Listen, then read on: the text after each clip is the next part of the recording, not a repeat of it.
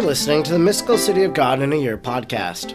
I'm Father Edward Looney, and throughout the year I'm reading and reflecting on this four volume, over 2,500 page work by the Venerable Maria of Agreda. And if you would like to get your own four volumes, you can head over to Tan Books. And when you use the code podcast15 at checkout, you'll save 15% off. And if you'd like to discuss our readings today, head over to Facebook and find the Mystical City of God in a Year podcast group, and there you can interact with other readers, listeners, and followers. Today is day number 84, and we are reading from chapter 21. We are going to begin at paragraph 742 and read the chapter in its entirety, reading through 754. Chapter 21 The Most High commands the Most Holy Mary to enter the state of matrimony, and her response to this command. 742. At the age of thirteen and a half years, having grown considerably for her age, our most charming princess, most pure Mary, had another abstractive vision of the divinity of the same order and kind as those already described.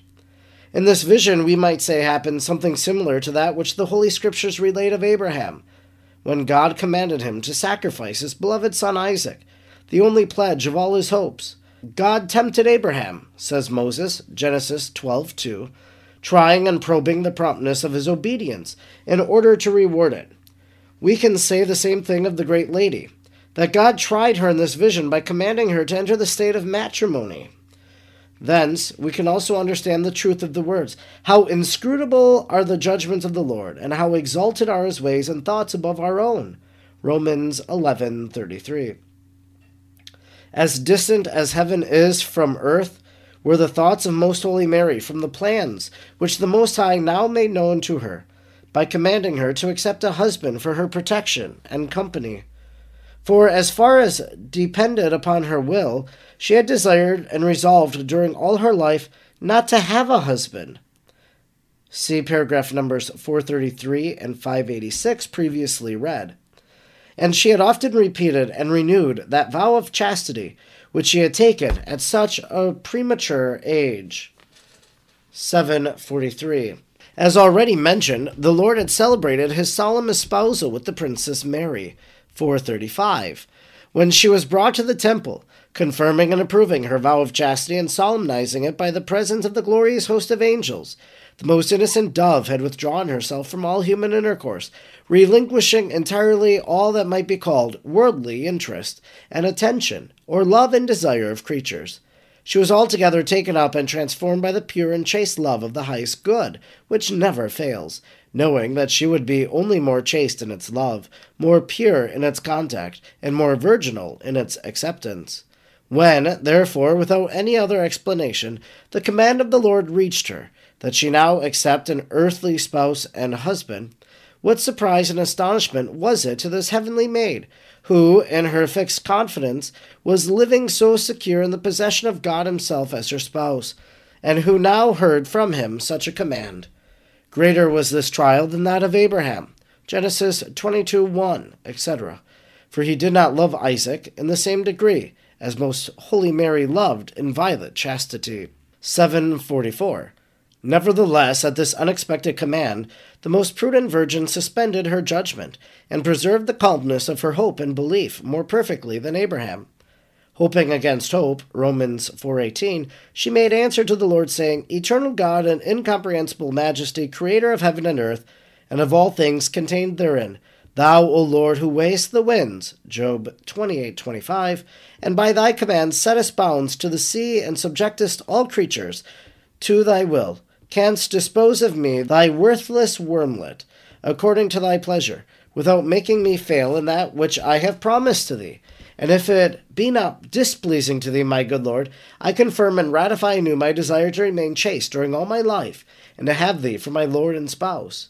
And since my only duty as a creature is to obey thee, and see thou to it, my spouse, that according to thy providence I may escape from this predicament in which thy holy love places me. There was, however, some uneasiness in the most chaste maiden Mary, as far as her inferior nature was concerned, just as happened afterwards at the message of the archangel Gabriel, Luke 1 8.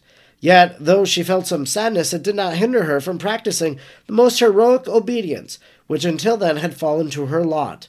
And she resigned herself entirely into the hand of the Lord. His Majesty answered her, Mary, let not thy heart be disturbed, for thy resignation is acceptable to me, and my powerful arm is not subject to laws, by my disposition that will happen, which is most proper for thee. 745. Consoled only by this vague promise of the Lord, Most Holy Mary recovered from her vision and returned to her ordinary state.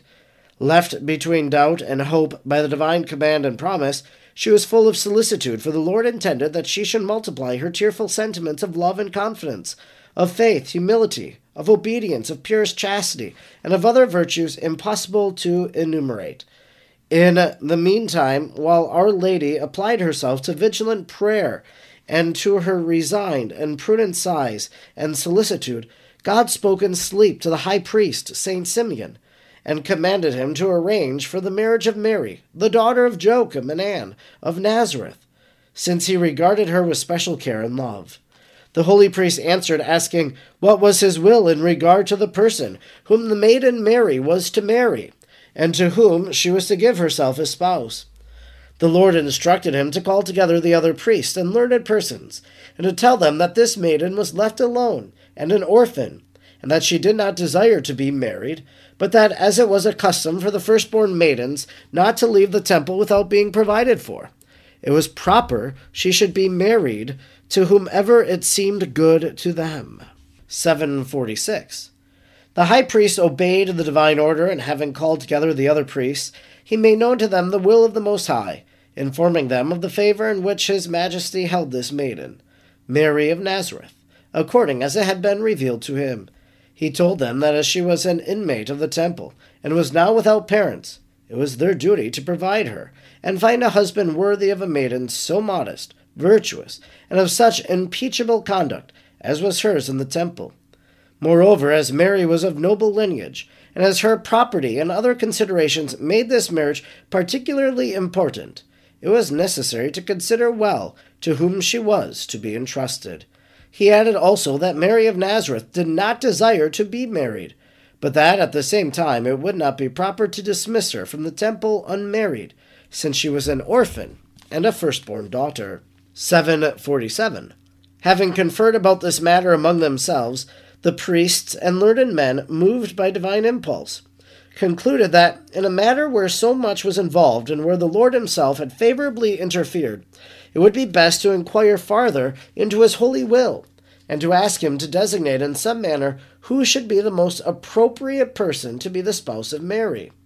Knowing that her spouse must be of the house and of the race of David, in order to comply with the law, they appointed a day on which all the free and unmarried men of that race who then might be in Jerusalem, were to be called together in the temple. It happened to be the very day on which our princess completed her fourteenth year. As it was necessary to notify her of the result of their conference and to ask her consent, the high priest Simeon called her and informed her of their intention to give her a spouse before dismissing her from the temple. 748. The most prudent virgin, with a countenance betokening virginal modesty, answered the priest with great composure and humility. Sir, as far as my inclinations are concerned, I desire to preserve perpetual chastity during all my life, for I wish to dedicate myself to God in the service of this holy temple, in return for the great blessings which I have received in it. I never had the intention or the desire to enter the state of matrimony, since I consider myself incapable of fulfilling the duties connected with it. This was my inclination, but thou, my master, who art to me in my place of God, wilt teach me what is according to the, his holy will. My daughter, answered the priest, thy holy desires are acceptable to the Lord. But remember that no maiden of Israel abstains from marriage as long as we expect the coming of the Messiah comfortably to the divine prophecies. Therefore, all who obtain issue of children among our people esteem themselves happy and blessed. In the matrimonial state, thou canst serve God truly and in great perfection, and in order that thou mayest obtain a companion according to the heart of God, and who will be conformable to thy wishes, we will pray to the Lord as I have told thee, asking him to single out a husband for thee, who shall be pleasing to him, and the line of David, do thou also pray continually for the same favor, in order that the Most High may favor thee, and may direct us all. 749.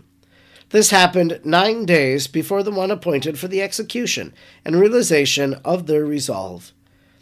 During this time, the Most Holy Virgin multiplied her prayers, beseeching the Lord with incessant tears and sighs to fulfill his divine pleasure in that which she had so much at heart. On one of those nine days, the Lord appeared to her and said to her, My spouse and my dove, let thy afflicted heart expand, and let it not be disturbed or sad. I will attend to thy yearnings and to thy requests. I will direct all things and will govern the priests by my enlightenment. I will give thee a spouse selected by myself, and one who will put no hindrance to thy holy desires, but who by my grace will prosper thee in them. I will find for thee a perfect man conformable to my heart, and I will choose him from the number of my servants. My power is infinite, and my protection and aid shall never fail thee. 750 the most holy Mary, answering, said, Highest good and love of my soul, thou well knowest the secret of my bosom and my desires, which thou hast excited in me from the first moments of the existence received from thee. Preserve me, then, my spouse, pure and chaste, as I have desired for thee, and through thee do not despise my sighs, and deprive me not of my countenance. Remember, my Lord and God, that I am but a useless wormlet, weak and despicable on account of my insignificance. And if I should fall away from the virtue and the state of matrimony, I shall disappoint thee in my desires. Provide thou for my security, and be not deterred by my demerits. Although I am but useless dust, Genesis 18:27, I will call on the greatness, O Lord, trusting in thy infinite mercies. 751. The most chaste maiden also approached her holy angels, whom she surpassed in sanctity and purity, and conferred with them many times concerning her anxieties in regard to the new state which she was expected to enter. One day the Holy Spirits said to her, Spouse of the Most High, since thou canst not ignore this title, nor much less the love which he, who is almighty and unfailing in his truth, has shown thee, let thy heart, O mistress, be at peace.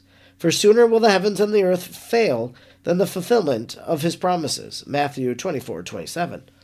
All the events of thy life succeed each other according to the foreknowledge of thy spouse and his powerful arm, which governs the elements and all creatures, can suspend the forces of the impetuous waves, and temper the vehemence of the elements, so that neither fire will burn nor the earth show its weight.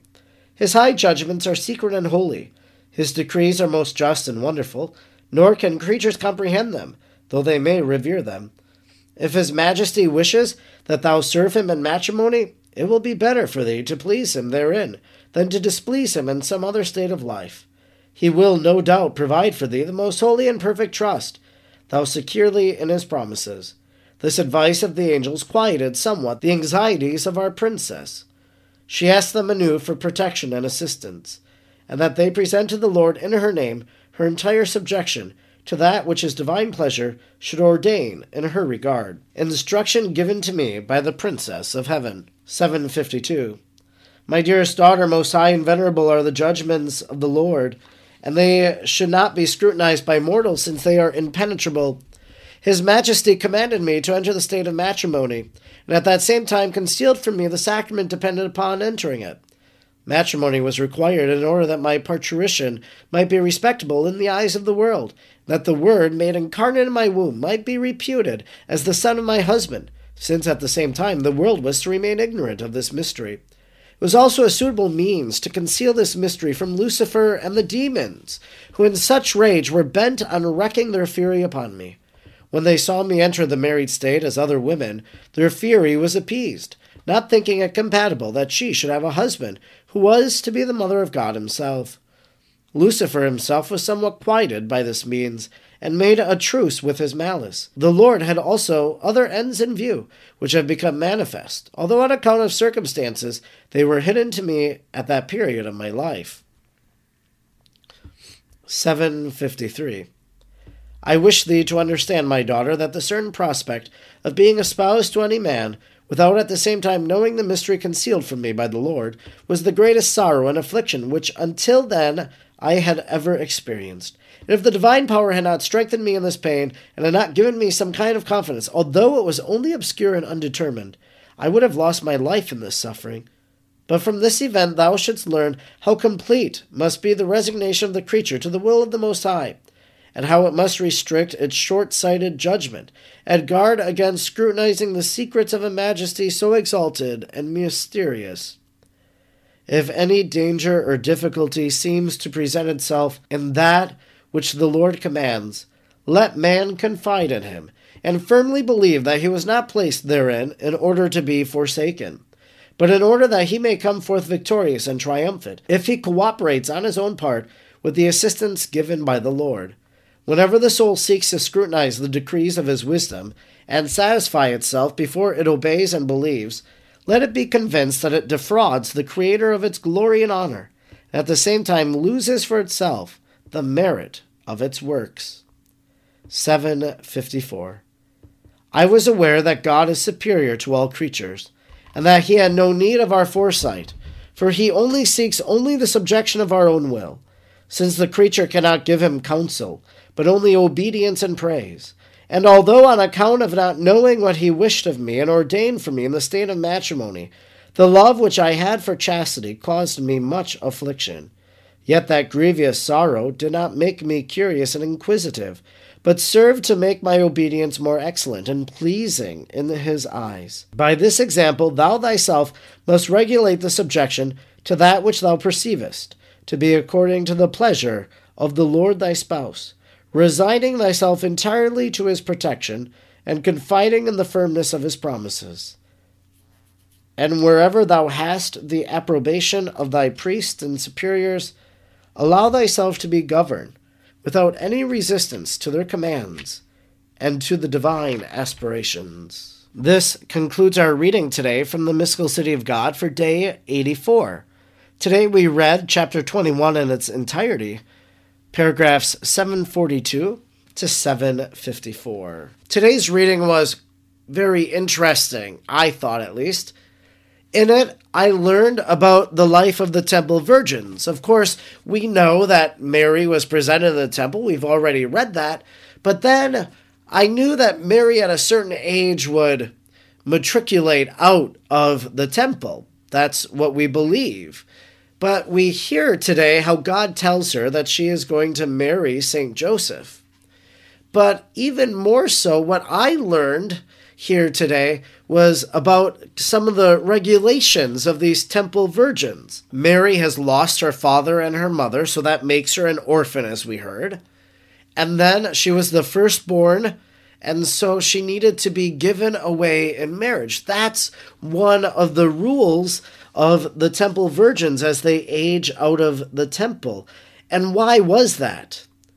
It was a custom for the firstborn maidens not to leave the temple without being provided for.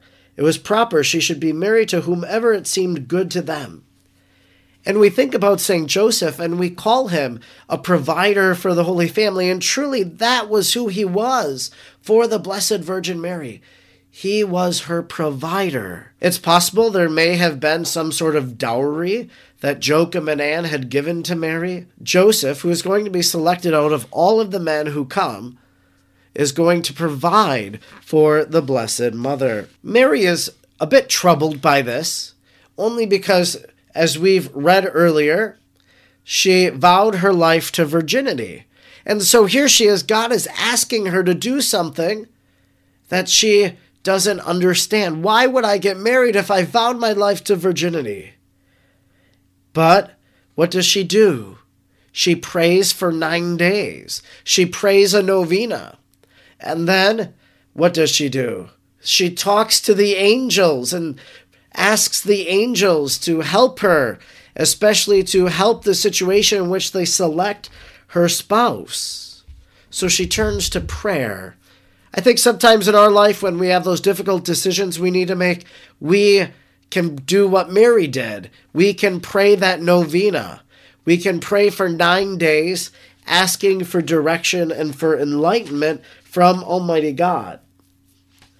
And then we heard in the instruction that Mary gave, she explains, well, this is why God had me become married because I'm going to give birth to the Savior of the world, and so matrimony was required in order that my parturition might be respectable in the eyes of the world, and that the Word made incarnate in my womb might be reputed as the son of my husband, since at the same time the world was to remain ignorant of this mystery. Remember Mary's prayer from yesterday's reading Behold, I am the servant of the Lord. Let it be done to me according to your word. That's what she says at the Annunciation. That's a variation of that prayer that she prayed yesterday at the end of our reading. And so, as she says that, behold, I'll do whatever you want, Lord. Well, this is what the Lord is saying to her. And she doesn't understand it in that moment, but she understands it then later. Oh, this is why you wanted this. I have remained ever virgin, but this is to present my child in a way that isn't scandalous to the world. Always realize that if God is asking you to do something and you might not understand it, but you truly believe it to be the will of God, that you'll come to know in time the very reason God asked you, why God called you to do whatever that was. I'm Father Edward Looney, and throughout the year, I'm reading and reflecting on the mystical city of God. I'm grateful that you joined me today, and I hope that you'll join me again tomorrow. May God bless you, and Mary pray for you.